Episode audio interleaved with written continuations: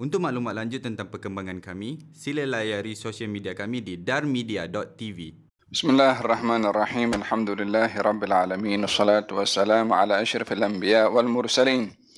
سيدنا محمد وعلى آله وصحبه والتابعين وتابعيهم بإحسان إلى الدين وعلينا معهم وفيهم برحمتك يا أرحم الراحمين أما بعد Pada pembahasan yang lalu dalam surat Al-Kahfi Allah Subhanahu wa taala menurunkan ayat-ayatnya menjawab kepada soalan yang dilontarkan oleh kaum musyrikin kepada baginda Rasulullah sallallahu alaihi wasallam yang soalan itu bertujuan untuk melemahkan baginda Rasulullah yang mereka menyangka kalau baginda tidak akan mungkin atau tidak mampu menjawabnya. Namun soalan itu dijawab melalui satu surat yang diturunkan oleh Allah kepada baginda namun isi kandungan surat itu tidak direct langsung menjawab. Soalannya bertanya tentang Ashabul Kahfi tetapi Allah Subhanahu wa taala memulakan terlebih dahulu dengan pujian kepada Allah yang pujian itu uh, diungkapkan untuk menunjukkan besarnya nikmat yang diberikan oleh Allah kepada baginda Rasulullah yaitu nikmat turunnya Al-Quranul Karim. Jadi karena soalan daripada kaum musyrikin ingin menguji betul ke dia nabi atau bukan, maka Allah mem- uh, memberitahukan bahwasanya Nabi Muhammad itu adalah nabi. Yani sebelum pergi ke soalannya diberi di diikrar dulu, diakui terlebih dahulu oleh Allah kalau baginda Rasulullah adalah nabi dengan diberitahukan segala puji bagi Allah yang telah menurunkan kepada hambanya Al-Quran yaitu Nabi Muhammad wasallam di mana uh, penurunan Al-Quran adalah tanda kenabian Nabi Muhammad wasallam. Hada uh, mulanya daripada surat Al-Kahfi. Lalu Allah Subhanahu wa taala menceritakan tentang uh, hikmah penurunan Al-Quran adalah lil indar wal bisyarah untuk memberikan peringatan dan juga kabar gembira peringatan kepada yang ingkar, kabar gembira kepada orang yang taat. Lalu menceritakan tentang uh, dosa yang paling besar dilakukan oleh seseorang adalah menisbahkan kepada Allah Subhanahu wa taala uh, anak yakni karena ianya adalah bertentangan dengan kesucian Allah Subhanahu wa taala sebagai Tuhan lam yalid wa lam yulad wa lam yakun lahu kufuwan ahad Lalu diceritakan tentang sungguh-sungguhnya baginda Rasulullah dalam berdakwah untuk agar supaya orang terselamat daripada peringatan atau azab yang dijanjikan oleh Allah kepada orang-orang yang ingkar. Diceritakan semangatnya baginda Rasulullah dan rahmatnya baginda Rasulullah sehingga beliau menginginkan semua manusia menerima dakwah Nabi Muhammad sallallahu alaihi wasallam. Lalu diceritakan matlamat daripada hidup ini uh, adalah sebagai ujian dari Allah Subhanahu wa taala siapa di antara kita yang terbaik amalnya di dalam hidup yang singkat ini. Baru di sini mula jawaban Allah Subhanahu wa taala atas soalan yang dilemparkan oleh kaum musyrikin. Yakni pada ayat yang ke-9 daripada surat Al-Kahfi baru mula jawaban. Uh, secara langsung. Uh, awalnya mukaddimah diberikan oleh Allah Subhanahu wa taala untuk membenarkan dan mengesahkan kalau baginda Rasulullah adalah nabi yang diutus di mana kaum musyrikin meragui akan kenabian baginda Nabi Muhammad sallallahu alaihi wa ala alihi wasallam. Am hasibta anna ashabal kahfi wal raqim kanu min ayatina ajaba? Adakah kamu menyangka kisah ashabul kahfi dan juga ar-raqim? Ar-raqim saya sudah bahaskan pada pertemuan yang lalu adakah Ashabul Kahfi dan Ar-Raqim itu adalah menakjubkan uh, yakni di antara ayat-ayat Allah yang menakjubkan yakni soalan ini ingin memberitahukan bukan hanya kisah ini saja yang menakjubkan namun ayat-ayat yang lain kejadian-kejadian yang lain juga menakjubkan ada yang lebih menakjubkan lagi lebih daripada Ashabul Kahfi saya pun sudah bahaskan إذ أوى الفتية إلى الكهف فقالوا ربنا آتنا من لدنك رحمة وهيئ لنا من أمرنا رشدا ketika para pemuda itu masuk ke gua kahfi atau masuk ke gua dan berdoa kepada Allah, wahai Tuhan kami, anugerahkan kepada kami rahmatmu dan sediakanlah untuk kami daripada masalah kami ini rasyada petunjuk daripada engkau. Naam. Ashabul Kahfi, sebagaimana saya katakan, mereka adalah keluar daripada uh, kampung halamannya membawa agama disebabkan oleh kerana kehidupan dan uh, nyawa mereka terancam oleh golongan orang yang menyembah berhala maka mereka terpaksa lari membawa agama untuk menyelamatkan diri atas pegangan agama. Dan ini adalah merupakan prinsip bagi setiap muslim mukmin untuk mempertahankan agamanya. Bila mana kita melihat dalam sejarah uh, dikisahkan oleh Allah Subhanahu wa taala tentang golongan uh, orang-orang yang berhijrah daripada negeri dan kampung halaman uh, kampung halamannya adalah semata-mata ingin mempertahankan agama. Ya, kalaupun mesti mengorbankan dengan meninggalkan kampung halaman, maka ditinggalkan kampung halamannya. Kalau mesti mengorbankan jawatan, dikorbankan jawatannya. Kalau mesti mengorbankan uh, harta dikorbankan hartanya. Uh, walhasil agama dinambersatukan. Uh, bila mana di dalam hadis Nabi Muhammad sallallahu alaihi wasallam diceritakan tentang seorang bernama Mu'a, bernama Mus'ab ibn Umair. Salah seorang yang uh, daripada keluarga berada. Ketika hidayah uh, diterima oleh hatinya uh, ibunya uh, yang memanjakan kepada Mus'ab dengan berbagai macam uh, kenikmatan berupa kebendaan, uh, ibunya uh, yang tidak memeluk agama Islam merampas atau mengambil kembali harta yang diberikan kepada anaknya yaitu Mus'ab. Uh, satu demi satu diambil hartanya dipaksa agar supaya Mus'ab keluar daripada agama baginda Rasulullah. Namun Mus'ab masih bertahan uh, kepada agama ini sehingga pada akhirnya ibunya tak berjaya untuk mengeluarkan Mus'ab daripada agama Islam sehingga ibunya mengancam dengan kasih sayang ah, dengan kasih sayang yang ada pada Mus'ab terhadap ibunya. Katanya Mus'ab kalau kamu tidak keluar daripada agama Muhammad aku akan berada di bawah terik panas matahari tak akan makan tak akan minum tak akan masuk rumah sehingga kematian datang kepada aku. Atau engkau keluar daripada agama Muhammad. Ya ini ditarik perhatian kasih sayang Mus'ab kepada ibunya Maka kata Musa mengatakan ummah law indaki mi'atu nafsin wa kharajat wahidatun tilwal ukhra ma kharajtu min dini Muhammad. Kalau wahai ibu, kalau engkau memiliki seratus nyawa, satu demi satu keluar daripada tubuh badanmu, aku tak akan keluar daripada agama Muhammad. Di sini Musa mengorbankan apa saja yang ada kepadanya, tidak hanya harta, bahkan kepada uh, hubungan uh, nasab atau hubungan Uh, kekeluargaan dan hubungan darah itu sendiri uh, dikorbankan semata-mata untuk mempertahankan agama karena agama ini yang menentukan nasib bahagia atau binasanya seseorang di akhirat.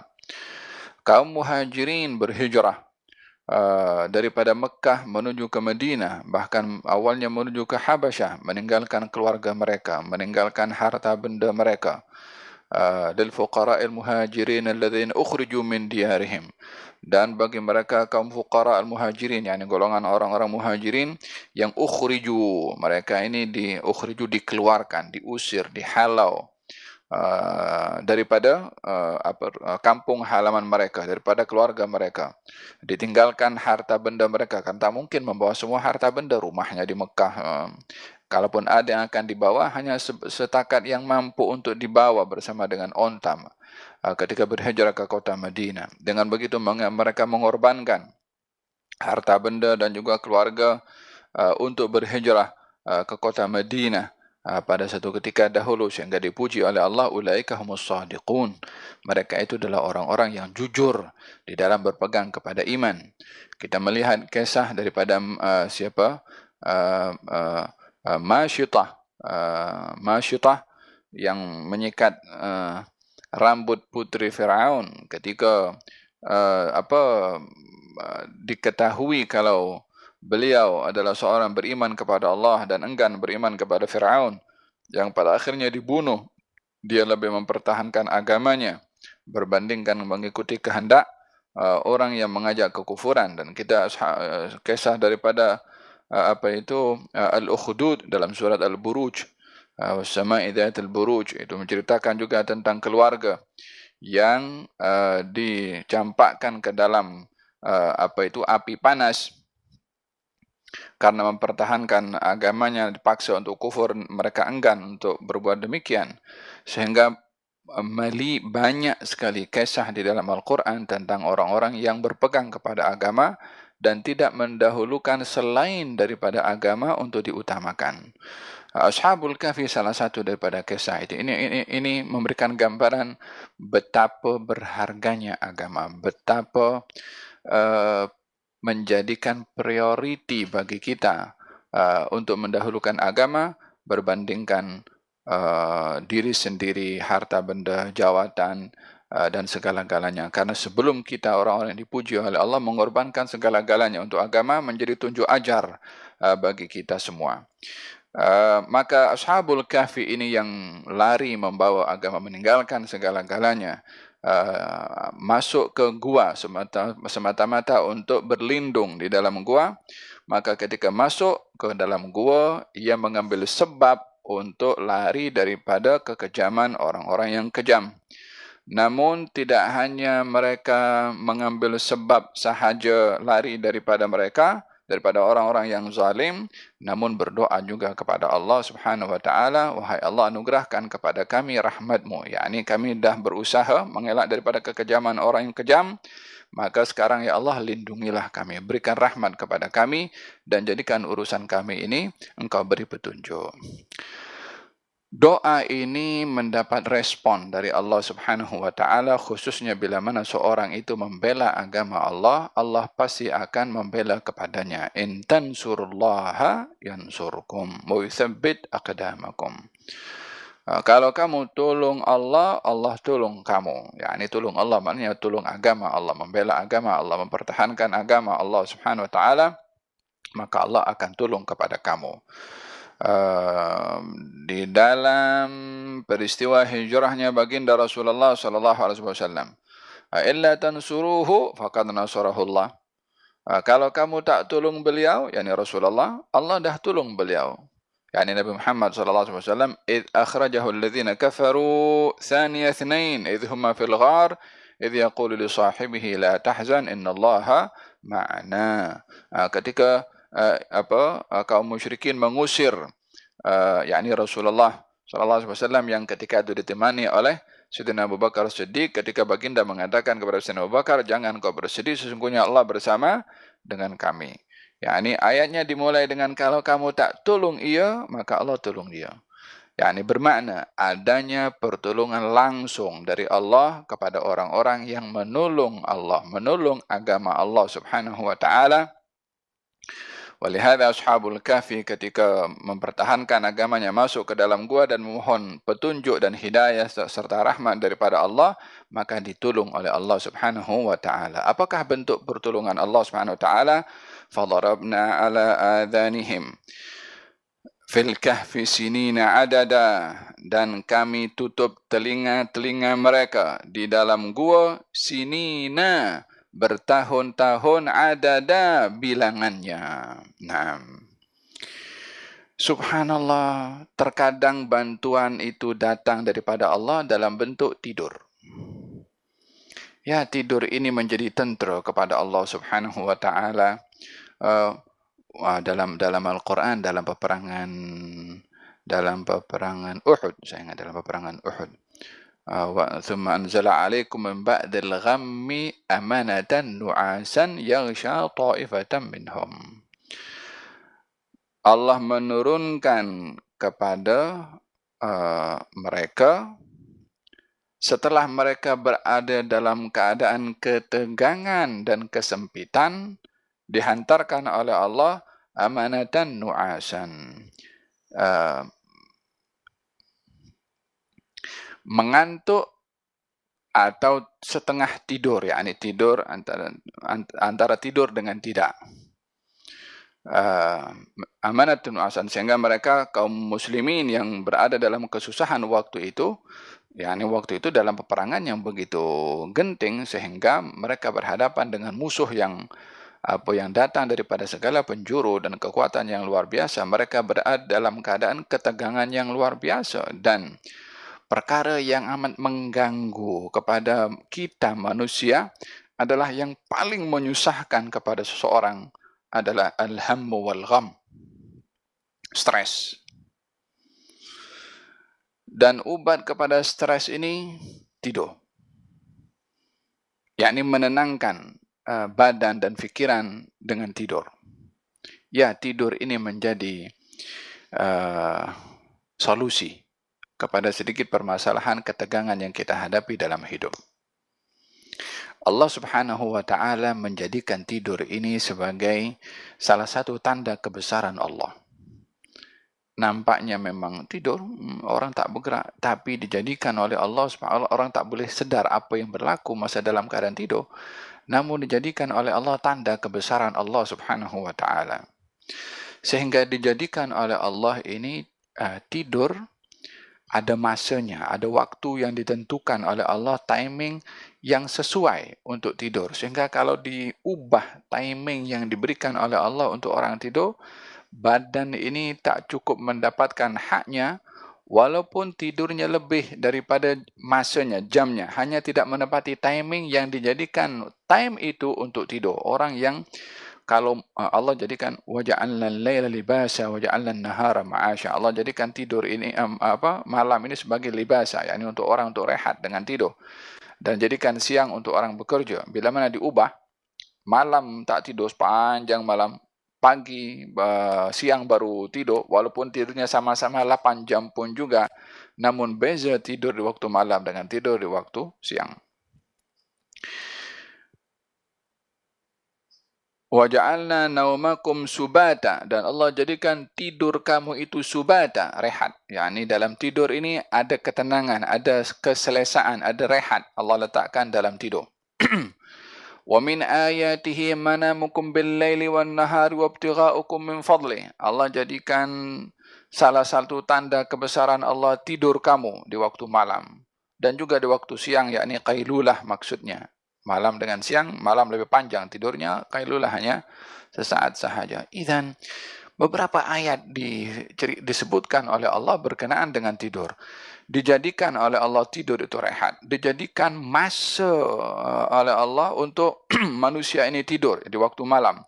Dan ada tanda-tanda kebesaran Allah pada uh, tidur. yakni bayangkan seseorang ini tidur yang dia tidak dapat mengontrol apa yang ada pada apa itu pergerakan uh, peredaran darahnya, jantungnya sehingga ada hikmahnya orang itu tidur. Kenapa dia berbolak-balik ke kanan dan ke kiri?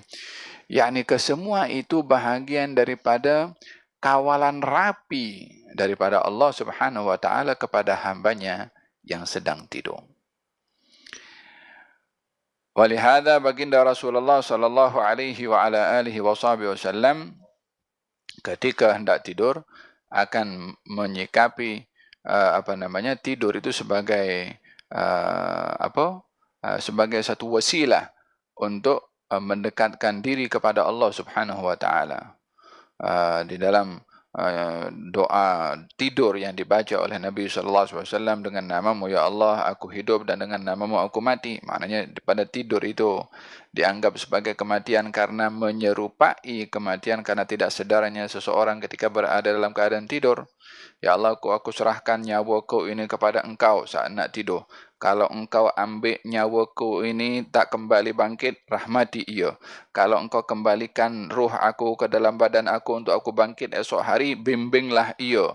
Ini menyikapi kepada tidur. Sehingga dengan seorang itu tidur, tidak hanya dilihat uh, uh, apa uh, time to sleep, sleep, sleeping. Uh, tapi dilihat tidur ini sebagai satu tanda keajaiban kebesaran Allah sehingga menyikapi kepada tidur itu sebagai, uh, sebagai wasilah untuk mengenali Allah Subhanahu wa taala. Yang paling sukar seseorang itu untuk tidur kalau ia berada dalam keadaan stres. kalau ia berada dalam tension, kalau seorang berada dalam keadaan masalah besar, terkadang orang yang sedang berada dalam keadaan stres ataupun gham, yakni uh, masalah yang merunsingkan, menggelisahkan seseorang, uh, mata terkadang terpejam, uh, namun otak bekerja terus. Uh, sehingga bangkit daripada tidur macam tak tidur. Walaupun tidurnya 8 jam kadang-kadang. Walihada uh, dijadikan oleh Allah Subhanahu wa taala mereka ashabul kahfi ketika lari de, uh, daripada kekejaman orang-orang uh, yang memaksa kepada mereka untuk menyembah berhala untuk keluar daripada uh, agama uh, mereka berada dalam keadaan risau berada dalam keadaan takut berada dalam keadaan stres uh, ketika mereka berada dalam keadaan yang demikian. Dan sukar bagi mereka untuk mendapatkan uh, apa itu? Ketenangan Allah Subhanahu wa taala hantarkan tidur dan tidurnya uh, tidur yang luar biasa. Pulas tidurnya nyenyak dan lama. Yakni sinina adada. Tidur sinin bertahun-tahun. Adada bilangannya. Ini ibarah banyak masa yang digunakan oleh ashabul kahfi tadi untuk tidur fadarabna ala adanihim dan kami tutup telinga-telinga mereka. Telinga ini adalah bahagian uh, organ yang sangat sensitif uh, yang ada hubung kait dengan tidur dan anggota terakhir yang akan me, apa, me, menghilangkan kesedaran kita ketika hendak tidur adalah telinga kita. Oleh sebab itu, uh, terkadang ada orang tidur matanya terbuka tapi tidur. Uh, terkadang orang boleh pejam mata namun telinga masih dengar apa orang bercakap atau apa yang berlaku di sekelilingnya. Bermakna tidurnya tidak pulas. Tetapi ini uh, Allah Subhanahu wa taala tutup telinga mereka sehingga tidak mendengar apa-apa uh, yang ada di sekeliling. Sebagai simbol tidur yang nyaman, nyenyak dan juga lama fadarabna ala adhanihim dan kami tutup telinga-telinga mereka. Bukankah orang kalau tidur matanya yang tertutup? Ya dari segi apa nama dari segi uh, uh, fisikalnya orang tidur pejam mata tapi ada kalanya orang tidur buka mata. Uh, tapi dia tidur. Namun yang terakhir akan terpisah uh, yang sensitif untuk seorang itu boleh dikatakan tidur dengan sungguh-sungguh adalah bila mana uh, tidak mendengar dan untuk dikejutkan uh, yang apa namanya uh, uh, boleh membangunkan seorang daripada tidur bila mana mendengar sesuatu. Oleh sebab itu telinga adalah yang apa yang terakhir terpisah daripada kesedaran seseorang bila mana berada dalam keadaan tidur. Fadarabna ala adhanihim dan kami tutup telinga-telinga mereka fil kahfi di dalam gua sinina adada bertahun-tahun lamanya thumma ba'athnahum lina'lama ayyul hizbaini ahsa lima labithu amada. Kemudian kami bangkitkan digunakan kalimat ba'athnahum kami bangkitkan mereka.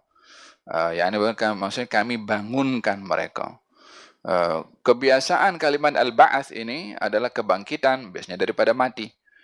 Uh, tetapi ini digunakan daripada tidur. Secara bahasanya boleh saja uh, namun kaitannya oleh karena tidurnya ini tidur yang super luar biasa yakni sampai uh, bertahun-tahun yakni 300 tahun lebih tidur mereka maka masa yang digunakan untuk tidur ini ini adalah menyerupai kematian sehingga Allah mengatakan kami bangkitkan bukan kami bangunkan daripada tidur. Yani kami bangkitkan. Seakan-akan tidur selama itu menyerupai kematian. Ya bagaimana tidak? Uzair itu tidur apa dimatikan oleh Allah 100 tahun. Ini Ashabul Kahfi tidurnya 300 tahun lebih. Nah, tidurnya lebih lama. Summa ba'athnahum lina'lama ayyul hizbaini ahsa lima labithu amada. Kemudian kami bangkitkan mereka, Ashabul kahfi daripada tidurnya lina'lama untuk kami mengetahui ayyul hizbaini ahsa siapa di antara dua kelompok itu yang lebih tepat dalam kiraannya untuk menghitung berapa lama mereka ashabul kahfi berada dalam keadaan tidur. Yani Ashabul Kahfi ketika dibangkitkan oleh Allah Subhanahu wa taala zaman sudah berubah, orang pun sudah berubah sehingga mereka orang-orang yang hidup di tempat itu ketika menyadari tentang Ashabul Kahfi, mereka tertanya-tanya berapa lamakah agaknya mereka itu berada dalam tidur. Yani ada dua kelompok. Ada mengatakan sekian, ada mengatakan sekian. Maka Allah Subhanahu wa taala kami bangkitkan Ashabul Kahfi setelah 300 tahun lebih ini untuk mereka yang hidup pada zaman bangkitnya Ashabul Kahfi dapat mengetahui berapa lama ke Ashabul Kahfi berada dalam keadaan uh, tidur. Mereka duk mengeluarkan pendapat-pendapat ataupun kiraan-kiraan mengikut kiraan yang mereka tengok daripada nilai uh, atau daripada waktu sejarah bila adanya Ashabul Kahfi ketika masuk ke dalam gua. Nahnu naqussu 'alaika naba'ahum bil haqq innahum fityatun amanu bi rabbihim wazidnahum huda kami Allah Subhanahu wa taala telah mengkisahkan atau mengkisahkan kepada engkau. Wahai Rasulullah Muhammad naba'ahum bil haqq kisah mereka yakni kisah Ashabul Kahfi bil haqq dengan benar. Innahum fityatun sesungguhnya mereka adalah anak-anak muda amanu bi rabbihim. Beriman kepada Tuhan mereka. Wazidnahum huda. Dan kami tambahkan untuk mereka hidayah Penonton dirahmati oleh Allah Subhanahu Wa Taala ada ada apa itu hmm, ada satu syaraf yang ditunjuk oleh Allah ketika Allah mengatakan kami Allah bercerita. Yakni sehingga Allah yatawallal qissah yakni Allah sendiri yang berkisah atau yang bercerita. Ianya menunjukkan uh, hikmah yang dalam di dalam sejarah, hikmah yang dalam di dalam kisah, dalam cerita, dalam sirah.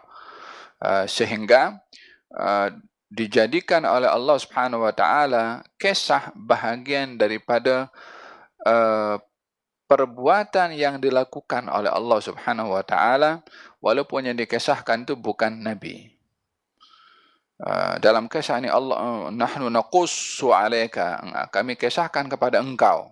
Yakni kepada Rasulullah. Yang dikisahkan siapa? Ashabul kahfi. Bukan nabi bukan rasul juga tapi orang yang saleh.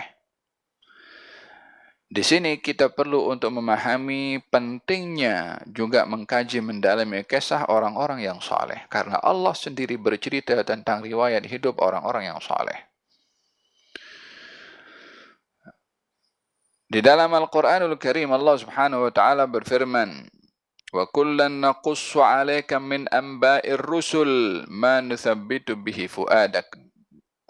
Dan kami kisahkan kepada engkau wahai Rasulullah Muhammad kisah-kisah para rasul, para rasul untuk memantapkan kekuatan pada hati engkau ayat ini bercerita tentang kisah orang-orang soleh. Ayat yang kedua saya baca tadi bercerita tentang riwayat hidup para ambia. Ianya adalah beraneka ragamnya Allah menceritakan kepada baginda Rasulullah bukan hanya para nabi dan rasul saja diceritakan namun para aulia, para salihin juga diceritakan oleh Allah Subhanahu wa taala. Ianya adalah menjadi tunjuk ajar kepada kita untuk mengenali riwayat hidup orang-orang yang soleh.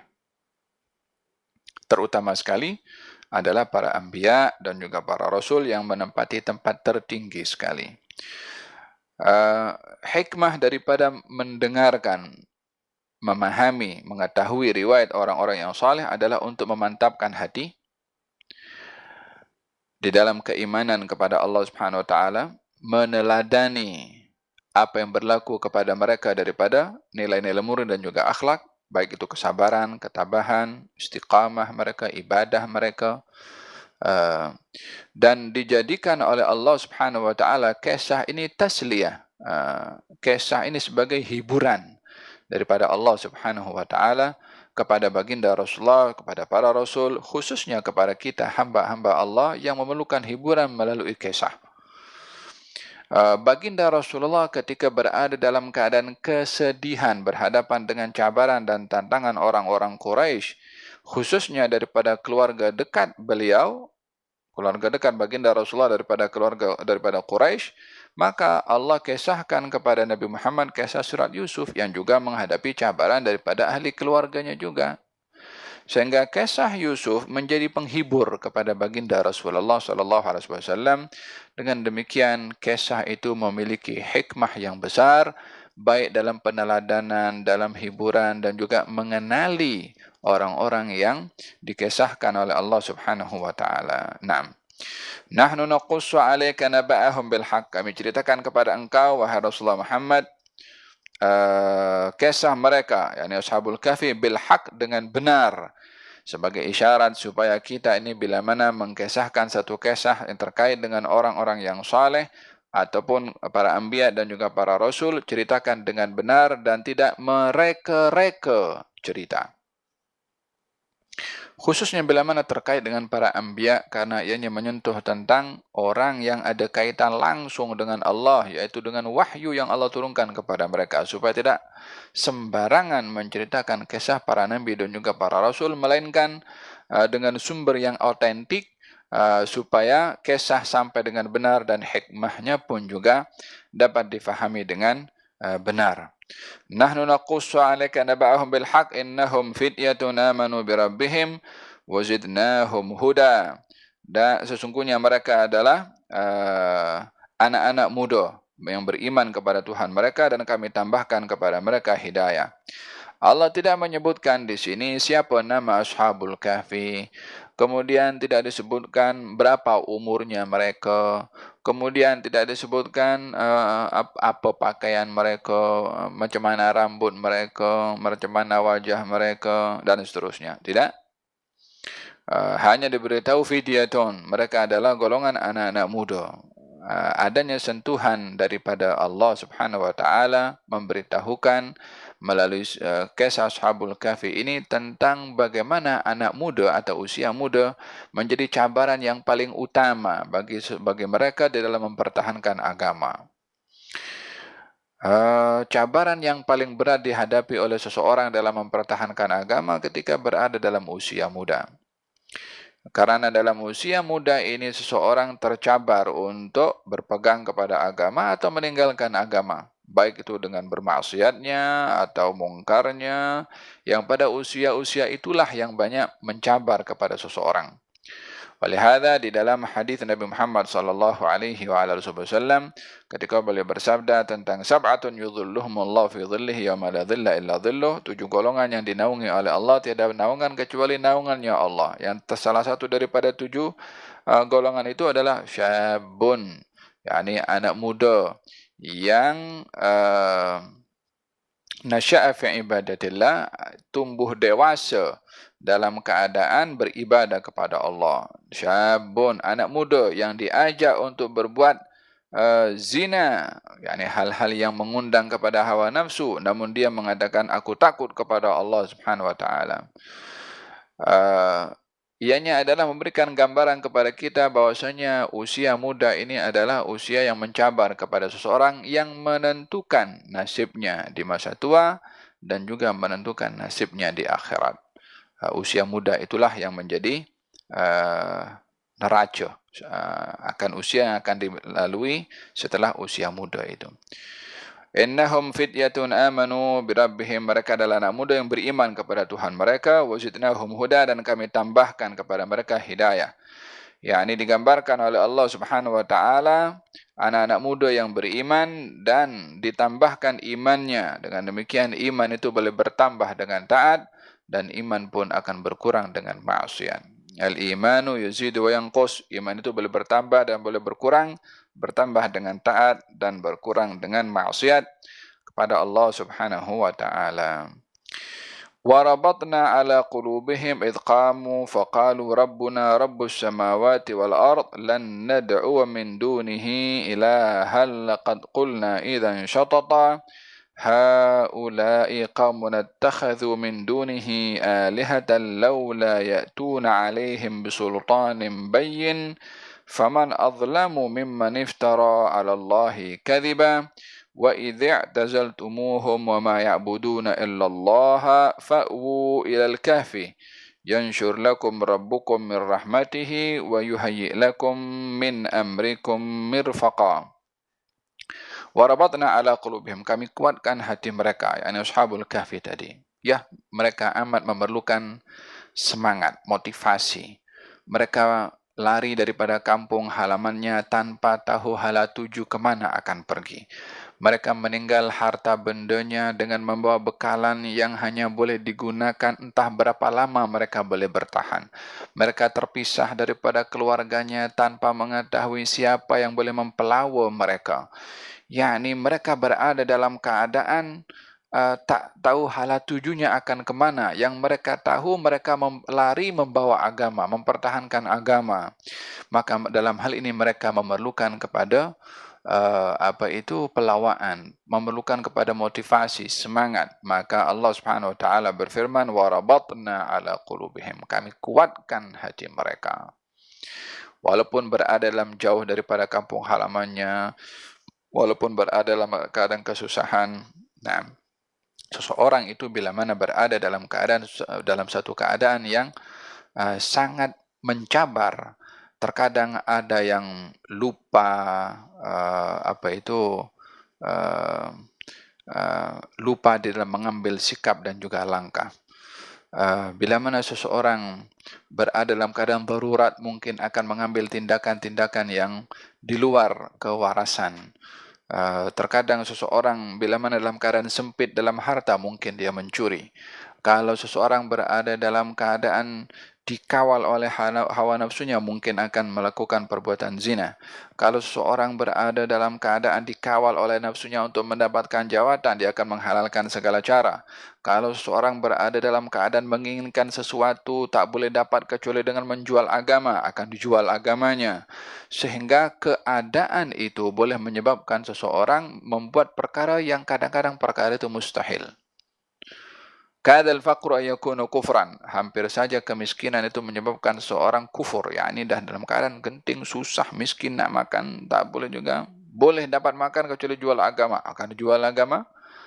Ah, saat-saat genting itulah yang memerlukan motivasi perlindungan daripada Allah. Maka ashabul kafi yang sudah berada dalam keadaan kesusahan dan berada dalam keadaan yang uh, apa memerlukan uh, motivasi Allah Subhanahu wa taala berikan kepada mereka warabatna ala qulubihim. Kami kuatkan hati mereka. Id qamu ketika mereka berkata uh, faqalu faqalu rabbuna rabbus samawati wal ard. Tuhan kami adalah uh, Tuhan yang menciptakan langit uh, dan bumi.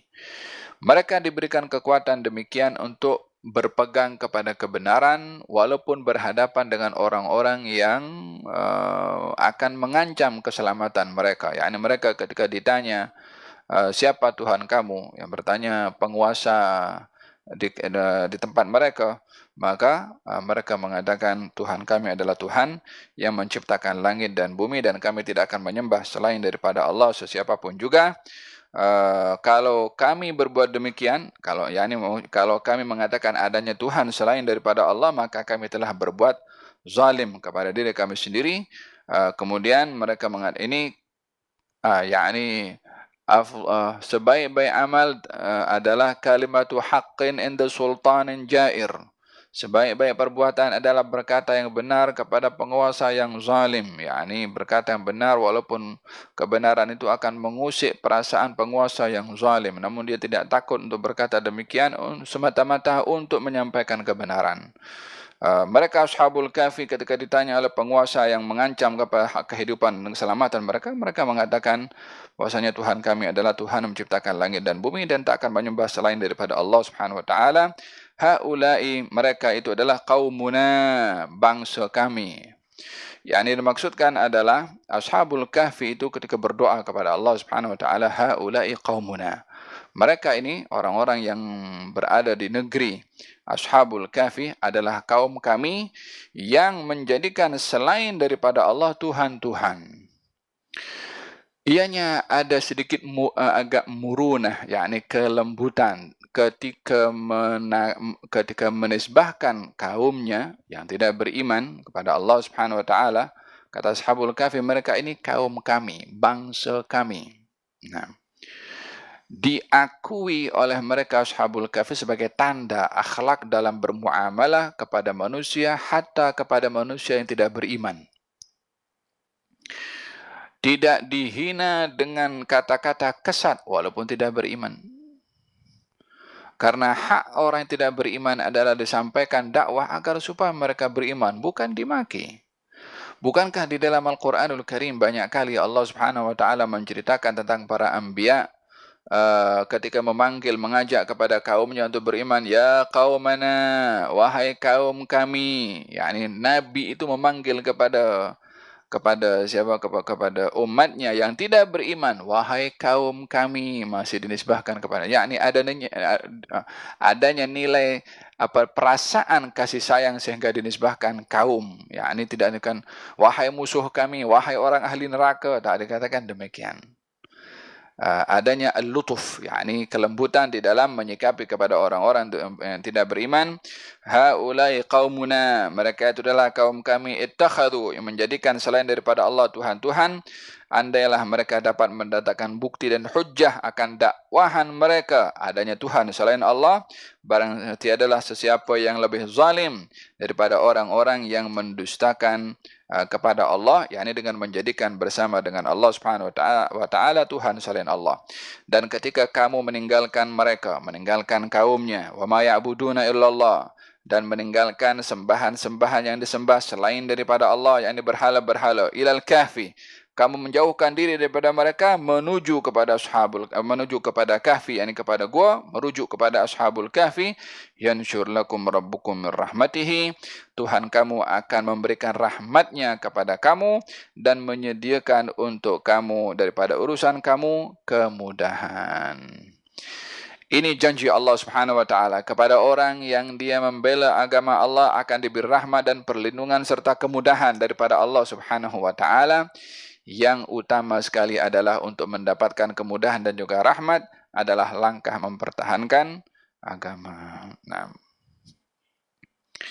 Um, Hada ayat yang ke-16 dan ayat yang ke-17 akan dibahaskan pada pertemuan yang akan datang insya-Allah keajaiban demi keajaiban yang ditunjuk oleh Allah Subhanahu wa taala kepada orang-orang yang mempertahankan agama Allah Subhanahu wa taala. Uh, hada um, beberapa ayat yang boleh kita petik pada hari ini. Yang pertama adalah uh, doa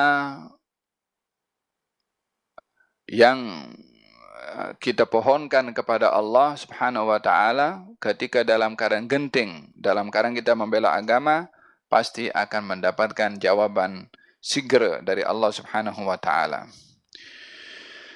Uh, tidur adalah bahagian daripada salah satu tanda-tanda kebesaran Allah hendaklah disikapi dengan uh, cara yang diajarkan oleh Allah dan oleh Nabi ketika hendak tidur dan juga uh, tidur itu bahagian daripada uh, keselesaan yang diberikan oleh Allah kepada uh, seseorang. Kisah uh, itu bahagian daripada tentera Allah Subhanahu wa taala untuk kita dapat meneladani melalui kisah. Pentingnya mengetahui sirah orang-orang yang saleh. Iman boleh bertambah dan boleh berkurang. Dan uh, perlunya seseorang untuk mendahulukan uh, untuk agama uh, apa saja yang yang yang boleh untuk dikorbankan. Uh, namun agama adalah diutamakan innallaha ashtara minal mu'minina anfus uh, anfus anfus amwalahum anfusahum. Innallaha ashtara minal mu'minina anfusahum wa amwalahum. Sungguhnya Allah telah membeli daripada orang beriman uh, nyawa mereka dan harta mereka. Yakni kalaupun mengorbankan nyawa untuk agama maka agama diutamakan. Uh, wallahu taala alam bisawab